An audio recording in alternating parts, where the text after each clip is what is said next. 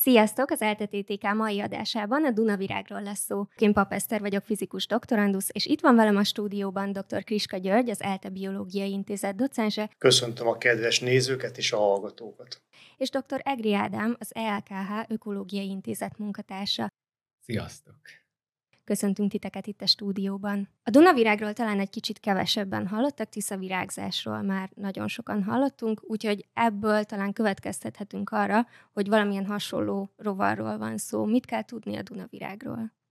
A Dunavirág is a kérészek közé tartozik, a kérészek rendjébe, és két védett fajról van szó. Világszerte pusztulnak a kérészek, elsősorban a vizek szennyeződése miatt, de más hatások is veszélyeztetik őket, és a kutatásunk tulajdonképpen egyik ilyen egyéb veszélyforrásra irányul. Mennyi ideje foglalkoztok kérészekkel? Lényegében 2012 óta, amikor is a Dunavirág egy közel 40 éves szünet után berobbant a köztudatba egy jó nagy rajzással, és azóta azért helyel közel kisebb-nagyobb rajzásokat, de látványos rajzásokat lehet tapasztalni, látni a Durán, és hát ez adta a lehetőséget, hogy egyrészt felfigyeltünk a jelenségre, másrészt meg elkezdtük vizsgálni különféle viselkedésüket, a, főleg a, a fényszennyezéssel kapcsolatban. Most, ha lehet, akkor egy kicsit azért a saját magamra vonatkozóan, hogy pontosítsak, egy kicsit régebb óta foglalkozom, tehát most már majd negyed százada, ez 25 éve, de nem ezekkel a fajokkal. Tehát abban abszolút igaza van Ádámnak, hogy 2012-ben kezdtünk el foglalkozni a Dunavirággal, de már ezt megelőzően a 1990-es évek közepén akkor is foglalkoztunk már pataklakó kérészekkel. Tehát a Dunavirág és a, a Tiszavirág az mind a kettő folyólakó kérész, Na most miért csak 2012-ben kezdtünk el foglalkozni? Azért, mert ilyen nagyobb rajzásokat a Dunavirág előtte 40 évig nem produkált, a már korábban említett folyószennyezések miatt. A többi az viszont, amit elmondott, az abszolút, abszolút igaz. Még annyi, annyit mondanék el, hogy, hogy nem kifejezetten kérész specialisták vagyunk, hanem úgy általánosságban foglalkozunk vízi rovarokkal Sőt, az én érdeklődésem az még távolabbra nyúlik vissza, tehát gyermekkorom óta ilyenkor mindenki nevetni szokott. Már érdekelt a vizek élővilága, és azon belül is a gerinctelen élővilág, amely egy nagyon nagy spektrumot ölel fel. Tehát gondoljunk bele szivacsok, csalánozók, férgek, tehát nem csak a rovarokról van szó, rákok és egyéb más gerinctelen életformák, amiknek hihetetlen változatos az életközössége. Milyen volt egyébként megélni ezt az első Dunavirágzást 40 év kihagyás után? Ez, ez a kérdés lehet, hogy nekem szól, mert Ádám kicsit később kapcsolódott be ebbe a kutatásba, de tulajdonképpen a, a, a legfontosabb részeknél már ott volt, és később át is vette az irányítását ezeknek a kutatásoknak. Döbbenetes volt, és egyáltalán hogy szereztünk róla tudomást. Ez se triviális dolog.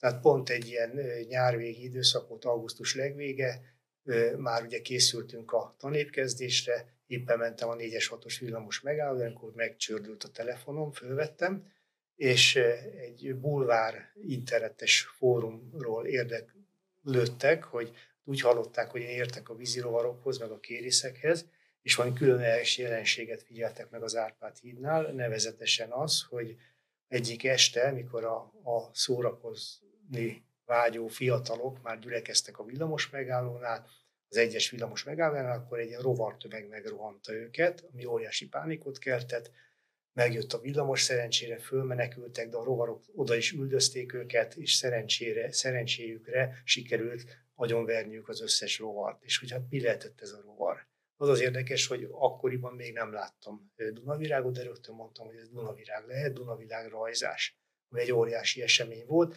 Másnap kint voltam az Árpád semmi. És hát az, azt gondoltam, hogy lemaradtam a dologról, ami nagyon rosszul érintett. Az később kiderült, jöttek visszajelzések Duna különböző szakaszairól, hogy Tahitót falunál továbbra is tart a rajzás, és ezért aztán kimentünk kollégákkal, ez a filmünkben is szerepel ez a kulcsjelenet, és onnantól kezdve elkezdtük a kutatást. Hogy néz ki egy ilyen rajzás, illetve mennyi idő, mire ide eljutnak a kérészek az életükben? Hát lényegében egy éves az életciklusuk, tehát a petékből a lárvák tavasszal április környékén kelnek ki, és akkor néhány hónapig fejlődnek, az ajzatban, az ajzaton élő bevonattal táplálkoznak, és augusztus vége felé, jellemzően augusztus vége felé kelnek ki a lárvákból a kifejlett rovarok. Ilyenkor, ilyenkor a hímek még egyet vedlenek, mert hogy először úgynevezett szubimágó állapotban kerülnek. A nőstényeknek erre nincsen szükségük, tehát ők egyből párzó képesek, tehát a hímek egy vedlése után történik meg a párzás. Tehát ez egy olyan fejlődés maga egy ilyen fél év nagyjából, de maga az életciklus az, az egy éves a Dunavirág esetében. És akkor, amikor megtörténik a párzás, utána, utána történik-e még valami, valami mutatvány a rovarok részéről? Hát, utána nem történik mutatvány, tehát, illetve hát a, a, legalábbis a, a hímek esetében nem, tehát az ő életük ott befejeződött. A nőstényeknek még van egy úgynevezett kompenzációs repülése, amikor folyás irányal szemben repülnek néhány kilométert, és utána rakják le a tojás csomóikat. Erre ugye azért van szükség, hogy a áramló vizekben élnek, hogy az elrakott tojások, hogy süllyednek le az ajzatra, akkor nagyjából arra a helyre kerüljenek vissza, ahol a lárvák is kifejlődtek. Na most ez nem a Dunavirág szempontjából igazán érdekes, hanem a tiszavirágnál. Tehát a tiszavirág lárvák azok meghatározott tulajdonságú agyakpadokban képesek csak kifejlődni, és ezek nem folytonosan találhatók meg a Tisza mederben, tehát ezért, hogyha van egy jó lárva kinevelő hely, akkor fontos, hogy a rajzáskor petékot, illetve hát a megtermékenyített peték, a tojások oda visszajussanak. Egy korábbi podcastben már beszélgettünk arról, hogy hogyan képesek ezek a rovarok érzékelni, hogy, hogy vizet látnak-e, avagy sem, de egy picit most próbáljuk meg összefoglalni, hiszen fontos lesz a továbbiakban. Hát nagyon sok vízi rovar, általában a rovarok sok képviselője képes látni a fénynek a polarizációját, ami egy olyan tulajdonsága a fénynek, amit mi emberek nem látunk. Ez abból ered, hogy a fény egy olyan hullám, egy elektromágneses hullám, ami, aminek az a egyik legfőbb tulajdonsága, hogy a terjedési irányra merőlegesen rezeg benne egy bizonyos fizikai mennyiség, ez az elektromos vagy mágneses tér. Beszéltünk az elektromos térről, és annak van egy iránya, hogy rezeg. És ha nézzünk egy fénysugarat, akkor abban mindig van egy, többnyire van egy jellemző irány, amiben legnagyobb valószínűséggel rezeg a elektromos fény, vagy éppen nincsen. Ha nincs, akkor polarizálatlan fényről beszélünk.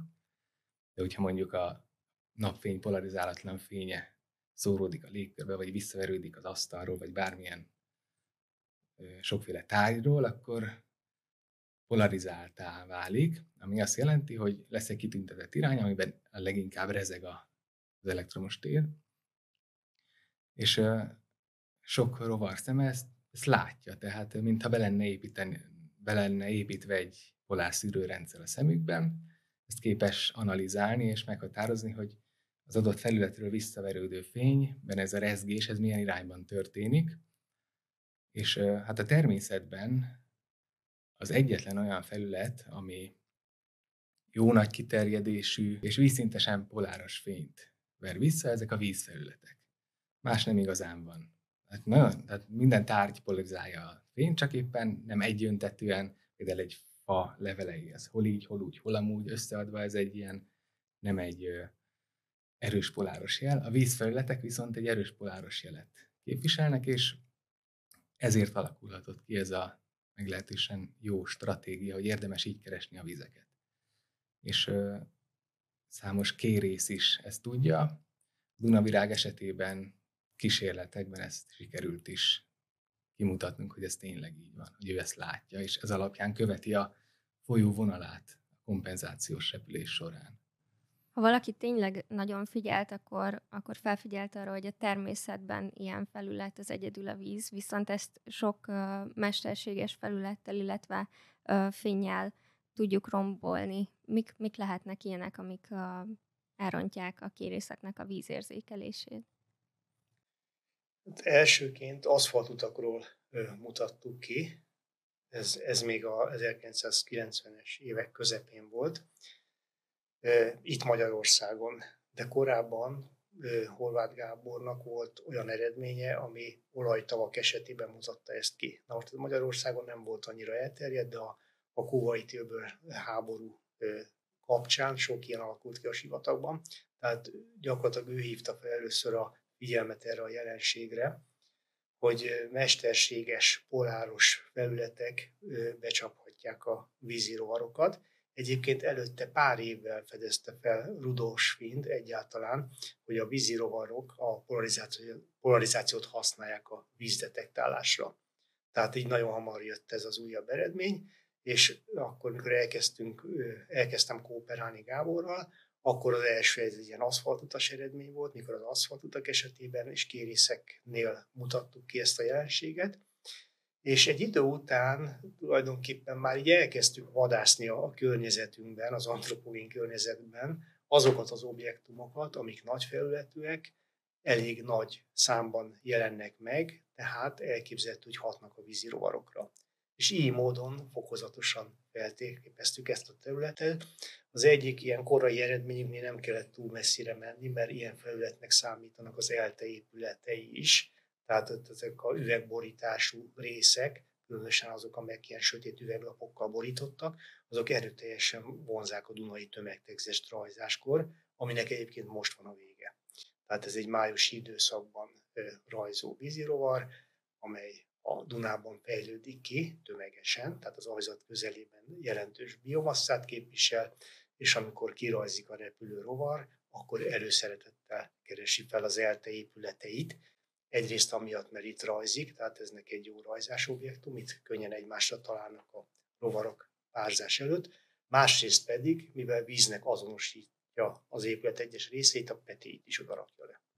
Ez ellen lehet valamit tenni? Igen, igen. Tehát ez mondjuk a ránk mindig is jellemző volt, hogy nem csak arra törekedtünk, hogy ilyen rejtélyes dolgokat megfejtsünk, hanem hogyha az tényleg kárt okoz, akkor rögtön kerestük annak az ellenszerét is és az az érdekes, hogy ebből több eltér szabadalom is készült. Uh-huh. Na most itt az épületeknél mit lehet tenni? Tehát egyrészt azt szoktuk javasolni, hogy próbálják a sötét tükröző felületeket világosra cserélni, mert ott, ott már úgy változik ezeknek a polarizációs sajátsága, hogy kevésbé vonzák a, a vízirovarokat. Másrészt hát ilyen, ilyen apróságok is, hogy amikor rajzik a tömegtegzés, akkor a lehetőség szerint a bukóablakokat ne hagyjuk nyitva, mert ugye bekerülnek az épületbe, nem tudnak kijutni, akkor ott elpusztulnak. Illetve volt még egy érdekes megfigyelésünk, a úgynevezett polarizálatlan rácshatásnak a, a felismerése, tehát hogyha ezeket a poláros felületeket, amik vonzák a vízirovarok, kisebb részekre osztjuk egy polarizálatlan ráccsal, rácsozattal, akkor már nem fogja vonzani a vízirovarokat. Kompenzációs repülésnél viszont megfigyeltetek Tahitót falunál egy másik effektust is, miszerint a, a hídnak az árnyéka is meg tudja zavarni ezeket a rovarokat. Mit lehet ez ellen tenni? Mit sikerült találnotok?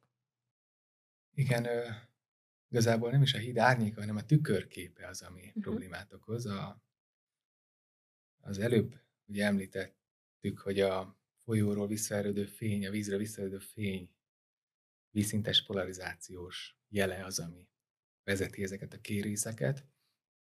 És hogyha ott van a híd, ami, ami egy ilyen szakadáshoz létre az égboltfény visszaverődésében, akkor ott megszűnik ez a poláros jel, és ez képes arra, hogy, hogy megzavarja a kérészeket, és ezáltal visszafordulnak, meg nem tudják folytatni a repülést. Ez főleg a tiszavirág esetében látványos. Ugye a tiszavirág az is még nem sötétben, hanem délután világosban rajzik. Azt lehet megfigyelni, hogy az, ahogy közelednek egy hídhoz, a híd előtt a többségük visszafordul. Egy ilyen örvénylő mozgásba kezd. Hát persze van, aki átjut, de a többség az, az így visszafordul. Igazából ez ellen én nem is tudom, hogy mit lehet tenni. Szerintem semmit. De tudtam már semmit. A,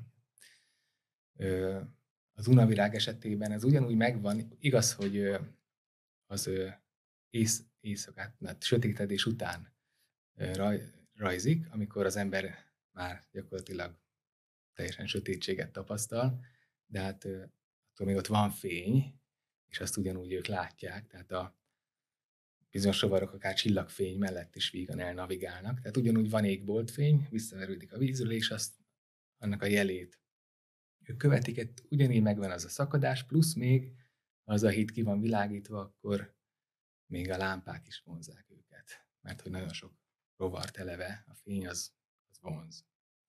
Tehát igazából ökológiai csapdát állítunk szerencsétlen rovaroknak.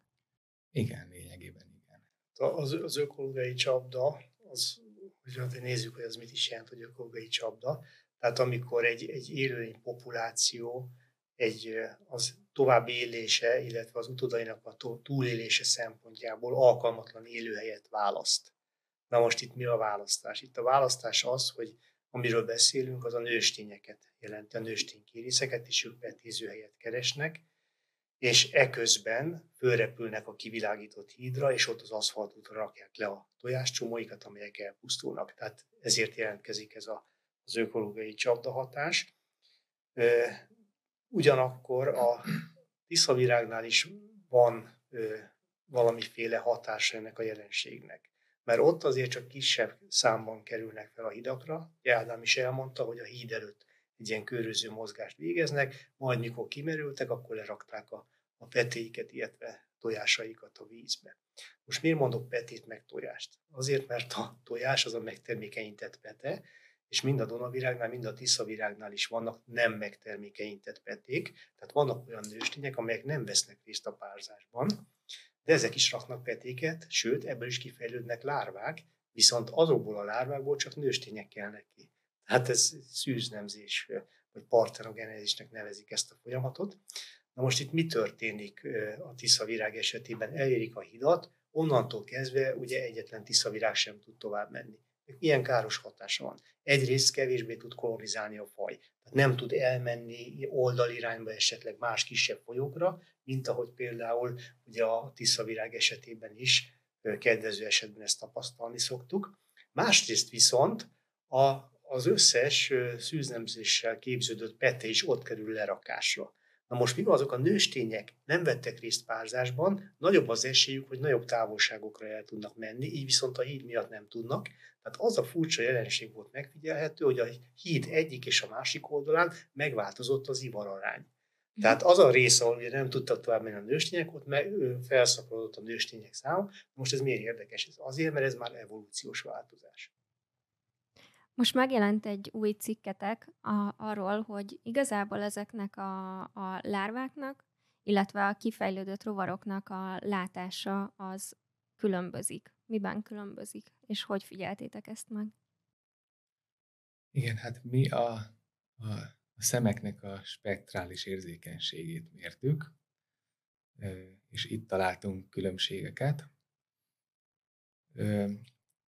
Ez elektrofiziológiával mértük, elektroretinográfiával, aminek a lényege az, hogy egy rögzített rovart, ami él, azt, azt hát lefogjuk, rögzítjük, és a személyhez például egy elektródát érintünk, ami, ami lehet egy, egy sóoldattal átítatott vatta szál, de olyan verzió is van, hogy elektródát szúrnak a szembe. Tehát a lényeg, hogy valamilyen kontaktust kell létrehozni a a szem fotoreceptoraival, és ezek után fényel kell ingerelni a szemet, különböző hullámhosszú, intenzitású fény, felvillanásokat engedünk a szemre, és mérjük a, az így szemben keletkező elektromos jeleket, és ebből a jel halmazból lehet végül aztán kiszámítani azt, hogy a hullámhoz függvényében milyen a szem érzékenysége.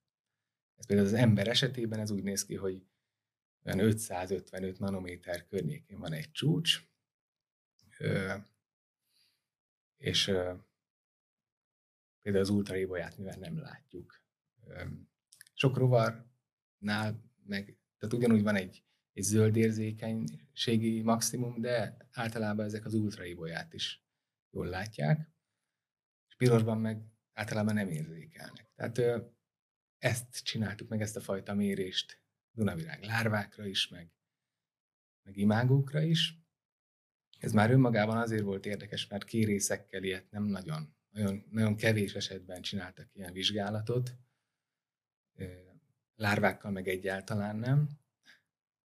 És lényegében azt kaptuk, hogy a, a lárva szem az, az leginkább zöldérzékeny, míg az imágónak a szeme az leginkább az ultraibolyára érzékeny. És ezt azzal hoz, hozhattuk összefüggésbe, hogy hát a víz alatti világ, ahol a lárvák élnek, így a, egy ilyen folyóban, oda nem annyira jutnak le a rövid hullámhosszak, mint például az ultraibolya vagy kék, spektrális tartomány. Ezért ott végül is egy ilyen zöld érzékeny szem, az mondhatjuk, hogy optimális, viszont ha ezek kikelnek, akkor egyrészt egy, egy világosabb közegbe jutnak, mert nincs ez a zavaros víz, ami ilyen sárgás. Másrészt meg az égbolt, van több az ultraibolya komponens, és ezért pláne alkonyatkor, amikor az ultraibolya hányad, az, az, az, az jó nagy a többi hullámhozhoz képest. Ez nem azt jelenti, hogy alkonyatkor leégünk, mert nagy az UV sugárzás, hanem relatíve a többi hullámhozhoz képest, akkor, akkor gyakorlatilag akkor van a legtöbb. Tehát ha valaki ilyenkor rajzik, akkor előnyös neki ultraiba érzékeny szemmel rendelkezni. Ezt egyébként más rovaroknál is figyelték már meg, hogy az alkonyatkor aktív mm, rovaroknál az magasabb UV-érzékenység az, az elterjedt dolog. Tehát ilyen különbséget találtunk a szemérzékenységében. De akkor ezek az érzékenységi arányok tulajdonképpen egy pár óra alatt megváltoznak? Hát ezt nem tudjuk, hogy mennyi idő alatt, mert nem sikerült ilyen átmenetet elcsípni. Elvileg akár az is lehet, de hát ezt még nem tudjuk. Beszélgettünk már a, a, az ökológiai csapdákról, viszont azt nem beszéltük meg, hogy ezen, ezen ismeretek birtokában a Tahitót falunál, a, a hídnál hogyan sikerült kiküszöbölni és megmenteni egy csomó kérészt. Igen, már az első évben megfigyeltünk egy érdekes jelenséget, tehát hogy amikor a hídra fölrepültek a rovarok, akkor még nagyon korszerűtlen világítás volt a hídon, mint a korszerűtlenség azt jelenti, hogy nagyon erős fényűek voltak a lámpák, sokkal erősebbek, mint amit így hivatalosan előírnak hidak esetében, és ilyen hatalmas rovarcsóvák alakultak ki a lámpáknál, amik gyakran a földfelszínt, illetve az aszfalt felszínt elérték, ott lecsaptak, ott hagytak több száz vergődő rovart, és akkor tekergőztek össze-vissza. És azt az érdekes dolgot vettük észre, hogy amikor ráirányítottunk egy nem túl erős fényű zseblámpát erre a csóvára, az elvonzotta a kérészeket. És akkor ez adta az ötletet, hogy lehet, hogy fény ellen fény, ugye e, ezen elv alapján el tudnánk érni azt, hogy maradjanak a vízfelszín fölött. Na most hát ez is egy, egy mesterséges beavatkozás, tehát gyakorlatilag ugye a kompenzációs repülésüket nem tudják folytatni, de mégis el tudjuk érni azt, ami a Tiszavérág esetében megvalósul a nappali világítás mellett, hogy ott maradnak, le tudják rakni a tojásaikat, és kifejlődik az utód generáció. Tehát innen indult el a dolog, és akkor hosszasan vizsgáltuk, hogy milyen fényforrás lenne a legalkalmasabb. Tudtuk, hogy polaradoxissal rendelkeznek, tehát a a poláros fény erősen vonza őket, ezt ki tudtuk mutatni a konkrét kísérletekben is. Ugyanakkor az is kiderült, hogy a polárszűrők alkalmazása annyira lecsökkenti az ilyen védő lámpáknak a fényerejét, amik a vízfelszín fölött tartják a kérészeket, hogy nem érdemes ezeket alkalmazni, és akkor itt jött be a képbe az a kutatás, amiről Ádám beszélt, hogy akkor meg kellett találni, hogy a spektrum szerint melyik az a fény, amit a legjobban érzékelnek, melyik lehet a legvonzóbb számukra. Tehát ezért volt ez, ez a kutatás kifejezetten fontos ahhoz, hogy pontosan be tudjuk lőni az ideális kérészvédő fénysorompót. És hát ez tulajdonképpen ez világszinten egyedülálló dolog. Tudomásunk szerint mind a mai napig máshol nem valósult meg, csak Tarítót faluval, és hát nem véletlenül a a Science-ben is foglalkoztak ezzel a témával, és egy ilyen követendő mintaként említették, hogy lám-lám, fényszínezés egy speciális esetében ilyen megoldásokban is lehet gondolkodni. Milyen érzés olyan dologgal foglalkozni, olyan kutatást végezni, ami megmenthet igazából egy fajt? Jó érzés. hát az igazából az, szerintem az a legjobb érzés, amikor van valami gyakorlati haszna így a kutatásnak. És ez például olyan. És természete kapcsolatos állatokkal, úgyhogy az jó, jó, jó dolog, igen. Másik fontos dolog megismertetni az emberekkel ezeket az állatokat, és hát hogy te csinálod is ezt, hiszen természetfilmeket uh, forgatsz most már sok-sok éve. Idén is uh, nyertetek a Nemzetközi Természet és Környezetvédelmi Fesztiválon a Dunavirágról szóló filmetekben, ami egyébként egy csomó minden más fajt is tartalmaz, és uh, egy nagyjából 40 percbe összefoglaltátok, de én úgy voltam a végén, hogy még szívesen hallgatnám. És uh, hát, hogyha valaki ugyanígy van vele, akkor mindenféleképpen keresétek fel a YouTube csatornát, és meg tudjátok nézni ezeket a, a videókat. És uh, kigyűjtöttem azért még információkat a filmekről, filmekkel kapcsolatban. Tehát 2017-ben a, a Duna Virágmentő akció volt, amivel uh, első helyezést nyertél, aztán 2019-ben szintén első helyezést értetek el a Vizipók, tényleg Csodapók című alkotásotokkal, és 2021-ben pedig második helyen végzett az Édesvízi Gerinctelenek című videótok, és mondtad, hogy a gerinctelenek azok azért nem szoktak annyira ö, népszerűek lenni, általában az emberek az emlősökhöz húznak talán, mert azokkal élünk együtt, vagy őket tartjuk inkább házi állatként, de azért vannak, vannak feliratkozóid a YouTube csatornán, és, és nagyon nagy megtekintések is, amihez gratulálok. Mi indított el, hogy, hogy természetfilmeket forgass, mi motivált? Először fotózással kezdtem még egyetemista koromban.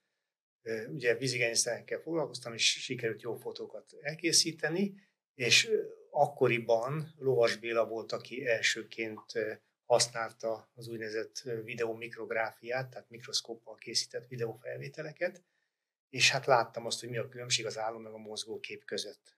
És akkor vele kooperálva kezdtem el először vízigenysztelenekről felvételeket készíteni. Az öreg ö, mikroszkópos világban, tehát ö, egy szinten lejjebb ugye a, a szemmel láthatatlan ö, lények ö, között készítette ezeket a felvételeit, és neki nagyon tetszett az a világ, amit meg én hoztam így közelebb hozzá, és ez nagyon érdekes, tehát 1997-ben és 99-ben jelent meg két egyórás film, ami Édesvizek élete címet viselte, és tulajdonképpen ezt a világot mutatta be, de hát nagyon ilyen iskolás jelleggel. Tehát, tehát iskolák szerették, nézték, de nem volt igazából olyan szórakoztató jellegű. És akkor később született meg, ahogy említetted is, az a film, ami ugye a Dunavirág mentő akció volt, az egyébként 2016-ban jelent meg. Előtte készítettem egy olyan filmet, aminek a Hét vadász volt a címe, hét vízigenyésztelen élőlényel foglalkozott, ragadozó élőlényel, és tulajdonképpen azért lendült föl akkor ez a téma, mert addigra már elérhetők voltak azok a digitális eszközök, amivel bárki, tehát egy amatőr is készíthetett felvételeket. Most a Dunavirág mentő akciófilmben én szakértő szereplőként szerepeltem, tehát az gyakorlatilag nem az én filmem volt, viszont én javasoltam a, a cégnek, hogy adjanak be erre pályázatot, ami nyert. Meglepődtek, de elkészült a film, és nagyon kérdező fogadtatása volt. A vízipok tényleg csodapók, viszont azt már viszont tényleg én rendeztem, és ott az volt a célom, célom hogy a, a búvárpókon keresztül, az ő életén keresztül mutassuk be ezt a csodálatos világot. Most aztán jött egy váltás, tehát én nem vagyok filmes, tehát részt veszek ilyen filmben, de nem vagyok filmes. Most közben a fiam viszont elkezdett filmessé válni, tehát most 17 éves, de 16 éves korában már olyan, olyan dolgokat vágott össze, az általam javasolt anyagokból, meg amiket részben én készítettem, hogy azt gondoltam, hogy most már lehet, hogy a saját lábunkra kellene állni, és pont amiatt, hogy valahogy honoráljam azt az ő sok munkáját, amit befektetett ebbe az irányba, mondtam, hogy készítsük el a vízigerinctelen filmet, nevezzük Gödöllőre, második lett. És akkor ennek a folytatása a Dunavirág rejtély, amit szintén vele, mint filmesként együtt együtt készítettünk, és a Dunavirág kutatásainkról szól. Tehát gyakorlatilag ez volt ennek a menete. Tehát önállóan egyedül biztos, hogy nem tudnék filmet készíteni. Tehát nagyon fontos itt azért az együttműködés. És milyen nehézségekkel szoktatok találkozni? Tehát ilyenkor úgy kell elképzelni, hogy kimentek a terepre, és akkor uh, mindenféle kamerákat lógattok a vízbe, amikor fel akarjátok venni a, a rovarokat, vagy hát a, a lárvákat még a vízben, és uh, tehát, hogy mik ennek a nehézségei, illetve a szépségei? Hát, egy, egyrészt egy időigényes dolog, tehát hogyha valamilyen jelenséget be akarunk mutatni, ahhoz szerencse is kell, meg sokszor ki kell menni a helyszínre, ezt ugye el szokták mondani mindig, de például a Dunavirág forgatásnál is előfordult, hogy a Tajítót falnál úgy forgattunk, hogy ugye melcsizmában benne álltunk a folyóban, ott voltak a lámpák, és akkor egyik ilyen szép nagy lámpa, mint amit a stúdióban is van, hogy bedőlt a vízbe. Na most hát ugye elég kellemetlen, akkor volt, hogy a drón beleesett a vízbe, meg ilyesmi, és ilyenkor gyorsan a mentés, hogy mentsük, ami menthető, tehát mindig, mindig előfordulnak ilyen nehézségek de a, a makrovilágot azért elég kevesen videózgatják, és ebben szerintem az is benne van, hogy ahhoz, hogy jó felvételeket lehessen készíteni, az jól kell ismerni az élőnek az életmódját. Tehát az, hogy valaki amatőr szinten, azt lehet, hogy elmegy lesz sátorba, és akkor ott mondjuk nagyon kényelmes körülmények között madarakról, akár előzősökről is tud felvételeket készíteni, de hogyha igazán különleges élőlényeket, amik a makrovilágban fordulnak elő, szeretnénk megörökíteni, akkor ahhoz jó kell ismerni az ő életmódjukat is. Igen, azért néztem, hogy a, a, a tegzesekről, meg tehát, hogy, hogy olyan pillanatokat ragadtatok meg, aminél azért biztos sokáig kellett várni, hogy egyáltalán történjen, és tudni kellett, hogy ezt hol keressétek, úgyhogy ez biztos egy ilyen nehéz mozzanata az igen, egésznek. Hát azt azért el szoktam mondani, hogy tehát ezt nehogy képzelje valaki, hogy akkor a patak mélyére lemerülünk, és akkor ott, ott forgatunk, tehát akváriumban kész, készülnek a felvételek. Ezeket természetesen úgy rendezzük be, hogy, hogy tükrözzék a természetes viszonyokat, és hogyha valaki ismeri az élőlényt, akkor tudja, hogy, hogy ahhoz, hogy bizonyos interakciók bekövetkezzenek, ahhoz miket kell megtennünk. Cseles, cseles. Igen, az is van.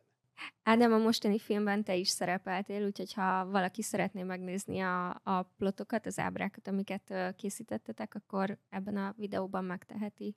Meg igen, igen. És hát a kérészekről nagyon sokat tudnánk még beszélgetni, szerintem csak így önmagában, és nagyon sok kérdés vár még felderítésre, de mivel mással foglalkoztok még? Hát alapvetően rovarlátással, engem időről időre egyre inkább megtalálnak növényvédelmi vonalon is, különböző kártevők látásával kapcsolatos kérdésekkel, aminek én nagyon örülök. Tehát ennek az egész széles igen, spektruma. Más. Igen, igen. Ilyen helyzetem egy kicsit más, mint az egyetemen is, tehát nem kutatóként, meg vagyok elsősorban jelen, hanem biológia szakmódszertanosként. Tehát tanárszakosokat tanítok biológia tanítására, és a tevékenységem nagy részt ehhez is kötődik. Tehát számos könyvet publikáltam, illetve honlapokat fejlesztek, ami kifejezetten a közoktatást és a felsőoktatást támogatja ezen a területen. Tehát a biológiához kapcsolódva az egy szerencsés dolog, hogy félállásban az Ökológiai Kutatóközpontban is dolgozom, és ezért is tudjuk végezni Ádámmal közösen ezeket az eredményes kutatásokat és persze természetesen az eltén is sikerült megtalálni a munkatársakat, elsősorban a már említett Horváth Gábor személyében. Hol lehet megtalálni az írásaidat, hogyha már így említetted őket? Hát szerintem, hogyha böngészve beírja valaki a nevemet, akkor, akkor Nyilván ez jó, az evidens. Jó, jó sokat kidob. De én törekszem arra, hogy gyakorlatilag azok a könyvek, amik korábban megjelentek, hogy azok interneten is elérhetőek legyenek. Tehát most, is például van egy vízigénysztelen határozóm, ami jóval több, mint határozó, mert a, a vízigénysztelen élőlények életmódjáról, ökológiai szerepéről, tehát nagyon sok mindenről szól. Ez közel 600 oldalas munka, képekkel illusztrált munka, és ez is egy mecenatúra pályázat támogatása eredményeként ingyen is elérhető lesz az interneten. Könyvformájában is megjelenik, interneten is elérhető, és az az érdekes, hogy a Springer kiadónál is idén meg fog jelenni augusztusban angolul is, és ez már a második kiadás. Uh-huh. Tehát, tehát én törekszem arra, hogy, hogy amiket egyszer elkészítettem, és úgy gondolom, hogy időtálló értékes munka, az előbb-utóbb mindenki számára ingyenesen is hozzáférhető legyen. Hát akkor érdeklődve várjuk majd és figyeljük az internetet. Milyen kutatásokba lehet akkor, vagy hát milyen, hogyan lehet hozzátok csatlakozni? Hát, hogyha megkeresnek akár hallgatók bizonyos témával, ami éppen ami éppen belevág a tevékenységünkbe, akkor jó eséllyel be lehet kapcsolódni. Ehhez annyit, hogy szóljak hozzá, tehát Ádám PHD témavezető is, és mivel nagyon magas szinten vezeti a kutatásokat, amiket közösen végzünk, tehát nagyon komoly eredmények jönnek, tehát gyakorlatilag itt azt gondolom, és ez már egy sok éves tapasztalat még a Gáborral való együttműködés sorából, hogy itt nem fordulhat olyan elő, hogy egy szorgalmas hallgató elkezd dolgozni valami témán, és végül nem lesz meg a doktoria. Tehát nem, hogy a minimum követelményeket teljesíti, hanem sokszorosan teljesíti azokat, amik ugye elvárások ahhoz, hogy valaki megszerezze a PhD fokozatot. Tehát én magam arra biztatnék mindenkit, hogy, hogy keressenek meg minket, Ádámot is, érdeklődjenek, hogy, hogy van-e téma, mert tényleg sikeres kutatásokat tudnak bekapcsolódni. Köszönjük szépen, hogy itt voltatok, a hallgatóknak pedig üzenem, hogyha érdekelt titeket a rovarok látása, és szeretnétek egy nagyon jó és gyümölcsöző kutatásban részt venni, akkor mindenféleképpen keressétek fel Ádámot vagy Györgyöt. Sziasztok, és köszönjük szépen, hogy itt voltatok. Köszönjük szépen. Köszönjük a lehetőséget. Sziasztok! thank you